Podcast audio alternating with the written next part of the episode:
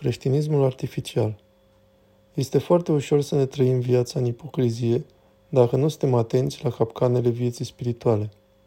Putem deveni farisei fără să ne dăm seama dacă lăsăm creștinismul nostru să fie trăit în mod artificial. Trăindu-ne viața ca și când am fi dirijați de un regizor de scenă, nu vom fi realizat nimic și vom rămâne un actor și nimic mai mult. A îmbrăca masca creștinismului nu înseamnă a trăi în Hristos. O examinare zilnică onestă a conștiinței noastre, împreună cu ghidare regulată din partea Părintelui nostru duhovnic, este singura cale prin care putem trăi o viață creștină, care va duce la transformarea inimii.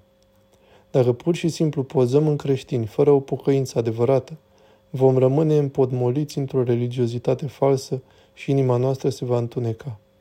Trebuie să-L invităm zilnic pe Hristos în inima noastră prin rugăciune și printr-o examinare onestă a conștiinței noastre, fără de care nu poate exista creștere spirituală.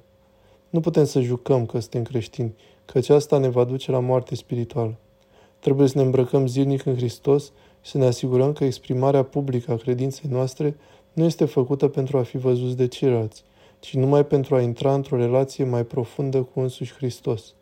Dacă viața noastră nu dă mărturie că Hristos trăiește în noi și dacă atenția noastră se concentrează pe autopromovare sau pe dorința de a plăcea altora, dar evită examinarea onestă a propriilor păcate, vom fi ca strugurii care mor în viță.